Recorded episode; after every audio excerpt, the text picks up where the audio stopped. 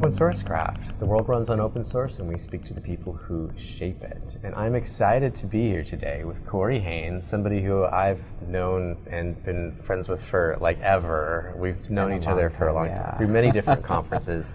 Um, but Corey is a developer, author, speaker, teacher, and all-around groovy guy. I'm pretty great. With nearly 20 years of software and product development, he brings a fine tuned eye to the craft of software development. He also co created and led the evolution of the Code Retreat workshop, which I'm really excited to talk to you mm-hmm. about because it's a great example of creating something in the developer community, which is creating a community group, and then sort of allowing it to propagate. Mm-hmm. And now it's gotten to the point where it kind of runs itself. Yeah. So I'm really excited to dive into that. He also recently published the book Understanding the Four Rules of Simple Design.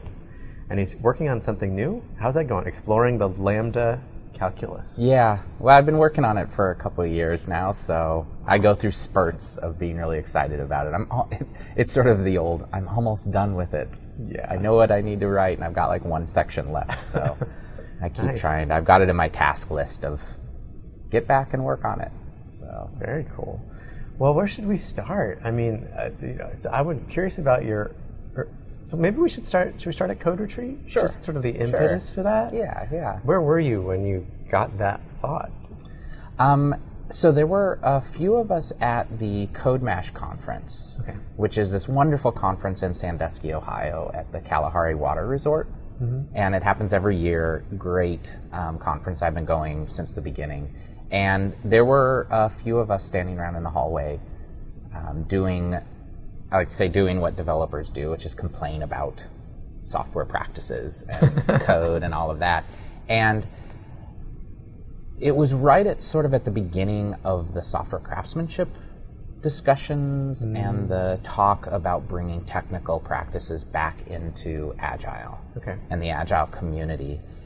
And one of the things we had really hit on was the idea that developers don't practice as much. We tend to write software for our jobs. Hmm. And we tend to even if we work on side projects outside of our job it's still trying to get something done. Hmm. You're always like oh i'm working on my open source project or something like that. And so your your goal is to get things into production. But we don't do things like musicians or artists who actively uh, practice you know draw something throw it away draw something throw it away. Hmm. And so we had the idea of what if we put together a workshop where the whole goal of it was to uh, throw things away and to not finish. Could we put constraints on that would that would actually keep you from finishing? I totally remember, like, maybe the first time I heard about that. Like, work on this. Okay, now throw it away. I remember that from Code Retreat. Yeah, it was it was so like it. Early days, we actually there were times when we had to like almost yank the keyboard out of people's hands of like, no, no, no. Sort of, if you want to play with us, you got to throw this away. And so we had this idea, and through the combination of our different backgrounds and our ideas of the the people who originally came up with the idea, we got an idea, you know, let's try it because nothing, you know, ideas are one thing, but you may as well just do it. Okay. And so we found a place. Um, it was in Ann Arbor, Michigan, a company that let us have the room and just had like Joe Rainsberger came in for it. Uh, Ron Jeffries was there. Chet Hendrickson was there. Bill, I think Bill Wake showed up, and like just a really good group of people and a good group of minds together. Um, Gary Bernhardt was living in Cleveland with me at the time. Um, not with me, but in the same city.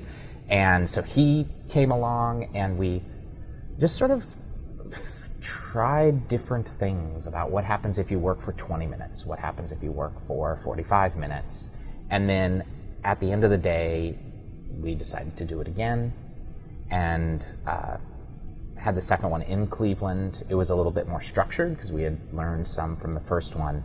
And then it really, like, for me, it really resonated that there was something here. And so as I was traveling around, I started doing these workshops. And I had the opportunity to go over and I spoke in Romania at their Agile conference uh, Wow. with uh, this guy, Alex and Maria, and they were putting it on. And I ran a code retreat there. and talked to Alex and Maria about it. And when I came back to the States, I continued to run code retreats here. Alex and Maria took up the mantle and started running them in Romania and sort of trying different things. And then we, we ended up uh, getting back together at the beginning of 2010. Mm-hmm. I, I went back there for their, for the conference again, I think, or I did it. I don't know why I went back and, uh, sort of brought the learnings. They had been trying some different things than I had. And mm. so we mm. sort of molded and that's when using their learnings, using my learnings, we sort of uh, settled on the format okay. of the workshop. And from then on, it was fairly standard. But I was traveling around speaking at conferences and stuff, and I'd always try to run a code retreat. And one of the things I always wanted to make sure was that I set it up so that somebody there sort of learned how to run it mm-hmm. and made it like I was very much this is the format. Mm-hmm. Um, it's really built to be successful, whether you are a super experienced developer or not. Um, you can host it, you can facilitate mm-hmm. it. So, did you have a document that said, here's exactly how to structure this workshop? Yeah, so we put online, I kind of put a description online. Mm-hmm. Um, I think at the time it might have been like a Google Doc, or it might have been something like I had just started writing about it. Or a wiki or a wiki. I'm sure that I tried to put together a wiki. Um, I've I've never been successful uh, putting together a wiki, getting it hosted and working. Um, yeah, so we um, started doing that, put out the constraints, and one of the one of the goals and one of the thoughts behind it was what happens if you go too far. Like we always talk about uh, gold plating your code or like I don't you know you tell somebody oh well you should clean it up or mm-hmm. you should pull out an abstraction or you know keep your methods really short mm-hmm. and there's this fear and this pushback of like I don't want to go too far like like it's I don't want to gold plate my code because then like there's I'm very pragmatic say um, so the idea is what if you allow yourself to go too far like you can't know what that boundary is until you've passed it. And so we would do things like two line methods. Like you only get two lines. Because if short's good, what happens if you make it two? And mm-hmm. not to say that this is how you should code in production, mm-hmm. but having had that experience, you can then come back and go, wow, it, that was actually not that hard to do. So maybe I could do five lines. Right. Um, you don't know that you've over-engineered something until you've over-engineered exactly, it. Exactly, exactly. and and I'll tell you, I have over-engineered the crap out of a lot of code bases. So um, I have I've got a decent sense for it. Oh my gosh. Um, I always tell the story about in code school when we built it, we needed a billing system, and at the time there wasn't recurly, there wasn't the mm-hmm. services out there. So we were like, well, this will probably be the first product that we build out of many products. So let's build a multi-tenant building billing system. You know how many tenants our multi-tenant billing system had? Yep, like one, one. forever. yep. Oh my god. Yeah, my first um, startup that I did, um, we it was me and, and Sarah and we built this wonderful code base. We're both developers. We're both fairly experienced developers, and the code base is beautiful. Still to this day, one of my favorite code bases that um, I've worked on. The problem with building a beautifully uh, um, a code base that is so easy to change is that you tend to change it and you tend to add features. Like it, it just accepted features. It just asked you to add features to it.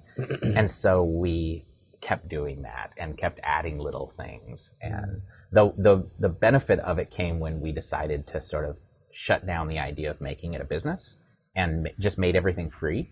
Mm-hmm. And our entire authorization system that was based on your subscription boiled down to changing one line that returned free mode or free level or, nice. or, or master level or whatever it was called. And then everybody suddenly had all access. So the, it all came and we got the benefit out of it when we shut down. oh, but it's still running, which is, which is great. Um, I think it was 2011 when I remember it was it was in around August, and I had this idea. I was like, what if you had a bunch of cities around the world do Code Retreat on the same day, and they could Skype together. I mean, imagine if you had like 20 Mhm. cities, Yeah. and because we already had a good following and a good set of uh, groups and facilitators in Europe. We had some in um, Japan. I think we had some in Australia, and so I was like, we could do this. And so I I put up a blog post and it was just like, uh, I think it was December eighth or something like that. I was like, December eighth, Global Day of Code Retreat. Gonna have twenty cities. We're gonna do this. It's gonna be great. Um, and in, and in my usual way, I didn't really organize much. I just sort of like sent it out there and started gathering up. I got a spreadsheet and and um, I, I put together a small little uh, little app that let people keep track of what they were running, like session one start, session one end, and so you then had a page which had the list of all the cities and where they were at. Oh my And god. so when they were done, so the cities would sort of slowly move down the page until they were done. That's cool. It was really neat, you know, simple Rails app. Yeah. It's you know, it was it was CRUD. So it's exactly what at the especially at the time Rails was just perfect for. Uh-huh. And in the end, in that year, we we had, I believe, I believe it was 91 cities Mm. had just sort of bounced up, and it was great. And what I did was I, I sort of did it as a, I thought that it would get more um, press around it. Is that I flew to uh, Sydney Uh-huh. and I ran the first code retreat of the day. Okay. And then I caught a 6 p.m. flight and I think I remember landed to. Honolulu, and at 6:45 a.m. the same day, and ran the last code retreat of the day, and it was wonderful. It was great because over the day you could see people, you know, the cities finish. There were Skype calls back and forth. So as Europe was kind of closing out, they would Skype in with uh, places in the states that were just beginning Mm. and it was you know a way of bringing all of the different um, uh, regions together Wow. and that was sort of the first global day and i think we ended up with probably about 16 or 1700 developers all participating because it's usually around 10 20 30 people in a in a code retreat so it, it was this it was just this wonderful event and so the next year people started asking when is the The next, next one. one and I was still traveling around doing these, training people, and And wait, hold on. Mhm. Before we go on. okay, For people who are not familiar, like, how much does it cost for one person to attend the code retreat? it's free. Yeah, it, it really serves a need. I mean, because you've got meetup groups, which you know typically you go and presentations or whatnot, and then maybe you have workshops where you're learning and you're just copying the code down or you're trying to figure it out. But where is the practice? Yeah. Where is the workshops where we take that problem together, solve it together, go through all the steps, and look at different ways we could solve the same problem? Mm-hmm. Yeah, and then seeing like solving it in Ruby, for example, is is a little bit different than solving it in Java. One of my goals now is I'm waiting for the day when somebody invites me to a code retreat Oh, and asks if I've ever heard of it, that's what we remember. because I've sort of stepped out of the whole thing. Uh huh. yeah so yeah around around that time some sort of what i consider kind of the second generation of facilitators were starting to rise up and sort of this that's when you start a community or when you've built or see a community build Mhm. up you tend to then get a, another generation of people coming in who are leaders and taking it forward and moving it forward um, i I think I, I sort of organized the 2012 Global Day and then the 2013 Global Day. I kind of was or helping organize, but other people had taken on. And then it was probably 2014 when I just didn't do anything. Like I just I had stepped out because I had got a job and had sort of moved back into um, work and didn't wasn't traveling and everything and i just sort of stopped but it just kept going That's and phenomenal. and these you know the second generation of people were running it and they were Mm-hmm. doing and the the beauty of it is is because I'm not that organized the it needed people who were incredibly passionate about the organizational aspects of it too and so the the the, the subsequent generations started you know putting together a beautiful website around it started um, having training calls so leading up to the big event they have you know google hangouts where people can come in and ask questions about facilitating and Wow. um, and it's just it's amazing to see the community that's sort of built up around it How's that feel? oh it's wonderful like it's, it's there's two things i'm really proud of one is that it's still going and that people are getting still getting value out of it Yeah. and the second is that I was able to just stop doing it. Uh-huh. And I like to say I disappeared and nobody noticed. Like it was, my goal was to make it so that I wasn't essential. Uh-huh. And when I sort of stepped back, it proved I wasn't essential to it. And because it just kept going. People run it all the time, people I don't know. Yeah. Um, Well, the whole idea of being a craftsman, I love that when that started to bubble up in the community of just, you know, what we do is a craft and you have to work at it and you have to practice at it. Um, and I think Code Retreat is a great example of one way to polish your craft and get better at your craft. And maybe this is a good segue to this book, Understanding the Four Rules of Simple Design. Tell us about that, or what, what problem does that book solve? So um, the four rules are sim- of simple design are a set of rules that Kent Beck codified in the late 90s. People kept asking him, what is simple design? What is, you know, how do you code? And so he, he just laid these out. So it was, you know, all your tests pass, um, your code, there's reveals intent, which is, you know, good names, um, no duplication, which is a very subtle one about duplication of uh, duplication of knowledge. Um, the the pragmatic programmers in their book, um, they're the ones who coined the whole dry. Mhm. Um, but it's Don't really repeat yourself. don't repeat yourself. But it's really about having one and only one place for a piece of knowledge to live in your system. So it's not this code looks the same. I'm going to extract it. Uh-huh. It's the you know the knowledge around parts of your system. Um, so, for example, I have mentioned in my um, uh, in the Mercury app, the startup that we did, and the code base that we built, we were very, very good about this sort of having one place for knowledge. And what that meant is that there was one place in the system that managed whether or not your subscription had access to something Mhm. and what your subscription was. So when the time came to sort of give everybody the same, Mhm. we could go to that one spot.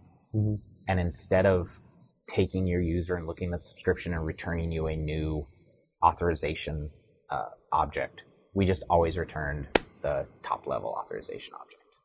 And so it allows you to change very easily. And and then the fourth is small, not having extraneous parts. but the book, the four rules, so what it does is it captures and encapsulates a lot of the examples and lessons from code retreats and from the things I would explain during code retreats. They're in this book. Ooh. And so they're very, they're small. It's a short book. Um, total, I think it's like 84 pages. There's about 40 pages of concrete examples, and they're all half a page to a page and a half long examples of probably the most nitpicky design discussions you can think about. Like the, how the test name Uh-huh. influences the code that's written in the test. Oh, I've got to check this And out. And if you, like, if your test says that um, my object starts empty, Uh-huh. don't, your test code should not put an expectation on, like, dot length equals zero. Because your test code is saying that it is empty. Uh-huh. So that should influence us. So that says that you probably need an empty method. Mm. And so if, if it's worth writing it in the description, there's probably a reason that the API needs it. And so it's it's these sorts of incredibly nitpicky um, things around it. Because during code retreats, because we were never working to finish it, and the intent was to say, like, if you write one line of code during the 45 minutes, and it's the right line of code, then you then you got it. It was worthwhile. And so pay attention and spend all of your time nitpicking on your on your code. Because when else can you do that? You don't get to do that at work. Okay, I want to rewind a little Okay. bit. So uh, before Code Retreat, um, this whole I remember hearing about you and seeing some vid- maybe some video that you produced that was just all about um, traveling around and pairing with people. And so I was like, this wait, this guy's just he's just traveling like he wants to just pair with people all over he's just driving from city to city pairing with what what was the impetus for that So the original idea, so in in it was around it was 2008 when I started doing that, but the original idea was that I knew a lot of friends who were either remote workers or consultants, mm-hmm. and they spent a lot of time working by themselves. Mm. And one of the things that they I would hear them complain about is not having somebody to pair with. And I thought, man, what if you had somebody who just kind of went and paired with you Uh-huh. on whatever you were working on, and it would be a like well, seems like it would be a fun thing. And so I had in 2008, I um, lost the job that I had. I was living in Cleveland, lost the job I had, um, split up with my girlfriend at the time, and found myself with like no nothing to do. And so I started trying to organize a little trip okay so it was in the I was trying to organize it in December of 2008, which is a horrible time to drive around um, Cleveland, Chicago, and sort of the, the Great Lakes area. But I was like, I can get in my car, do it, and um, I was struggling to find people who, like, it was around Christmas time, like it was the beginning of December, but it's holidays, and and and it was a little bit difficult to find people to do. And then I was at uh, RubyConf okay in Orlando that year, uh, which was a lot of fun. And I saw David Chelimsky sitting, and I've known David for since I met him in 2004, Mhm. and I've always, you know, really enjoyed. Whenever I've seen him at conferences, we always end up pairing. And like the first Ruby code I ever wrote was actually pairing with him on RSpec nice um, back probably 2006 or so. And so I saw him and I sat down and he was pairing, he was working, he was coding, of course. So I sat and paired. And then I told him about this idea and he was all like, well, come to my place. So he's lived here in Chicago. And I set up, I was going to go out to his place for a few days.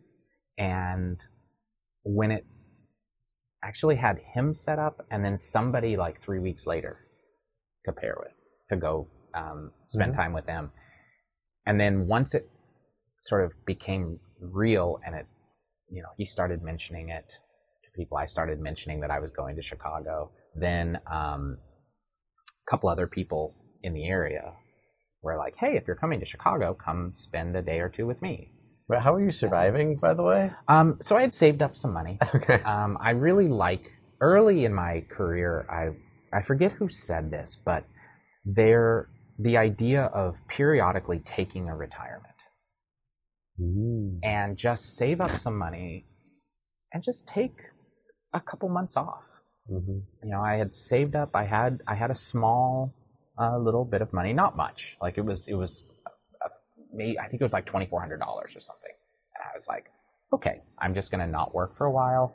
I'm you know we are very very uh, lucky as software developers that we don't have to worry. Like for the most part, you can find a job if the market is not really bad. Mhm. So I wasn't worried about that. And I was like, ah, I can just take a couple months and, you know, do it. I spent, I think, November, um, you know, I spent watching, uh, what was it, Babylon 5? I made my way through Babylon 5. Netflix had, was still sending discs out yeah and I had the system set up where the discs would come in the morning. I could um, rip them onto my media center and get them back into the mail by the afternoon. And so I just had this constant flow. So I sat around my house w- with my cat watching Babylon 5. Okay. And then I then I started doing this. And so you know, like Brian Marick contacted me and he was like, I'm in Champaign, oh, Illinois. Why don't you come down? I'm working. He was working on um, a book. He's like, why don't you come down and with me on some of the code for this book? So I went down and spent some time with him. Um, and when I was leaving, I was actually on the road driving from Cleveland to Chicago, and I thought I should do video interviews with people. Mm-hmm. And so I stopped at a Best Buy and bought. Um, do you remember those flip cameras that had the, Yep. the, the, the one button and you Yeah. could do all this? So I bought one of those. Uh huh. Um, learned that I needed a tripod, Uh-huh. and after trying to set that up on a thing, and so I was just doing interviews with uh, the people that I would pair with, hmm and after that initial December, it just filled out once I um, uh, got started. People heard about it. I started tweeting about it because I tweet about everything. Yeah, so it was really the it was really about going and pairing with somebody for anywhere from a day to probably a week was the most I would um, be at a place, and I it didn't care. I didn't care who. Always worked on what they were working on, whatever they wanted to do, and it was just What'd you learn from that? come in. Um, one, there were a couple things that I really got out of it. One of them was I got a really good sense of where I'm at. Like, we as developers, we, you know, just as people, it's hard to know, like, how good are you? Uh-huh. And not from like, are you amazing, but just like, really, like, how good are you? And so I got this sense of like, okay, I'm about here. Like Mhm. I, I um, paired with somebody who was building a uh, a Ruby bytecode interpreter and action script, Oh my gosh. and I just basically hung by my fingernails while he was. I, I pointed out a couple typos, which is I think uh, at, clearly a wonderful contribution. Um, and but then I would pair with people who were just learning uh-huh. and I would it would be more of a teaching kind of thing. And I would one of the great things about it was that I would learn something and then I would take that to the next place. And I would then be showing it to the next place. hmm And so, you know, you learn something and if you're immediately teaching it, then it solidifies it in your head. And so I really just sort of the biggest thing for me w- was settling in on um, just sort of uh, uh, comfort with my skills Mhm. and you know not like it doesn't matter that you are great or not great or super experienced or not super experienced just being comfortable like this is the level i'm at So I've got a quote Mhm. here um, about you okay from Jennifer, your co-founder. okay Um, oh She said, uh, Corey is an incredible strategic thinker who is an expert at figuring out an intended goal and working backward to reach it. He has a way of being able to break down tasks into manageable pieces and systematize. Guessing his propensity for being able to think this way is part of what makes him such a brilliant programmer. Oh. I'd like to thank him for his ability to jump into the unknown with two feet and make big things happen. She says, I feel very lucky to be co founders with you. oh that's so sweet that's wonderful yeah we have a So it's Her Her Herkin? Hearken. Hearken. Hearken. Not Hirkin. Not Hirkin. It's spelled Hearken. Hearken. That's where we're here. So we're Yeah. here in Chicago right now at the here. Hearken. Hearken. Hearken. I want to say Like harken back to something. Okay. And what does Hearken do? So we um, we work with news organizations and media organizations around the world to help effectively bring the audience into the editorial room Hmm. and give them a say and more influence on the reporting process, all the way from what should be reported on Okay. to the actual through the reporting phase itself, Oh, interesting. and open up, um, really emphasize transparency, Mhm. uh, trust, and the idea being this is Jen's been working on this for many years. She's a journalist, and it's really about saying what would happen if you, instead of having a room of a couple people trying to figure out what the news is, Mm-hmm. what if you actually did what we call people powered, a public powered journalism, where you you augment the normal journalistic process where it's you know oh there was a fire we have to report on the fire Mm-hmm. and you really tap into your audience and say what is it that you want us to look at while still maintaining the integrity and the expertise of the reporters and the journalists That kind of sounds like open source journalism. it does. It does. It's it's bringing them in, having a sort of a gatekeeper, Mm-hmm. but you know, bringing in um, other people's contributions. And and the tool that we're finishing up now is called the Open Notebook, and it's where during the reporting process itself, Mm-hmm. a journalist can reach out to their subscribers and say, "Hey, I'm currently looking at this part of the story. Does anybody have any uh, input?" Wow. um, as well as sharing interesting stories, sharing what the reporting process looks like.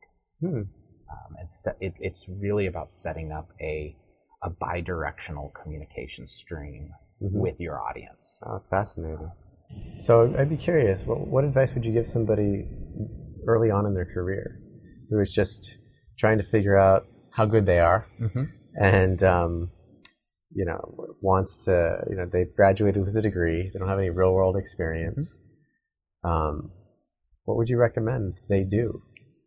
Um, I was just talking last week to some students who were in that Oh. position, and my advice to them was build. Okay. Just don't worry about being great or don't worry about being good. Yeah. Um, build everything. It doesn't matter. Don't worry about whether it's useful Uh-huh. to anybody but you. Um, don't worry about whether or not you're going to put it up and it's going to be a business or it's a product or anything like that. Just build code, write code, write code, write code, and find people to write code with.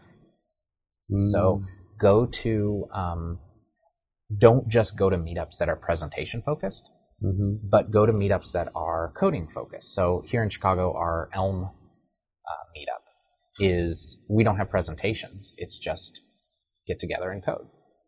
And you have a lot of people and beginners and experienced people, and everyone just sort of codes and you know you can chat and ask questions, but find people who want to build stuff and just build because early in your career you don't have a lot of experience and the way to get that experience is to um, build things that are you know write horrible code um, write beautiful code write code that gets the job done uh-huh.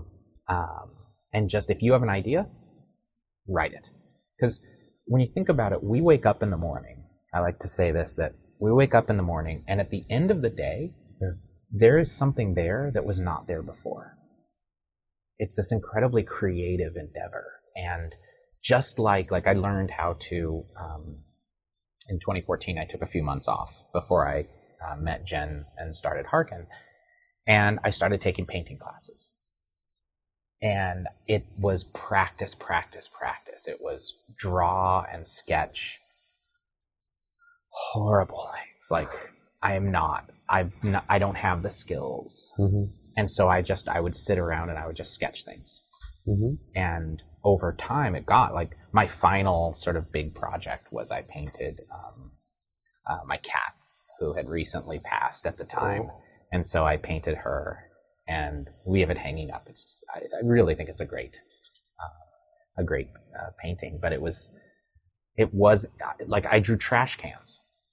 I drew um, i was traveling out to san francisco for work and i would draw the corner the like corner of the ceiling at the place and I would just draw.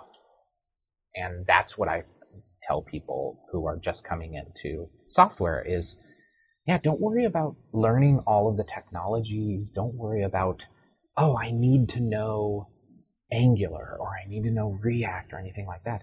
Just build stuff. And it doesn't like build stuff with raw JavaScript, build stuff with Ruby, build stuff with Clojure, build stuff with React, build like, and don't think you have to know it. Mm-hmm. Uh, there's such a push. There's such a, a. I think, I don't know if it's always external, but definitely internal. This feeling of like, I've got to make sure it's good. Mm-hmm. And I think if you talk to anybody who's been doing this for a significant amount of time, they'll have stories about the horrible code they wrote, but the horrible code they wrote that runs businesses. and like, I remember things that I wrote that I wouldn't write now, Mhm. but got the job done. And, and I wish that I had written it better, but I didn't. But knowing, being able to look back on it and go, wow, that is not the way to do this means that I now have experience in how to do it what right. Or at least, let me rephrase that, how to do it better. Um, I don't think there's ever There's no right. right, but um, you know how to do it better, and you you get that from writing bad things. Mm. And the more you write code, uh, the more you can uh, learn what those are. Mm. It's probably a good place to wrap it up. Yeah, Appreciate you taking the time sure. to Thanks. talk today. It's really fascinating to hear about your journey and about community. And I think that's some really great advice is just do it as much as you can. Mm-hmm. And you're probably not going to like it at first. It's probably going to feel ugly. Yeah. But it's the only way to get better. Yeah. Absolutely. Thanks for being on the show. Awesome. Well, thank you so much.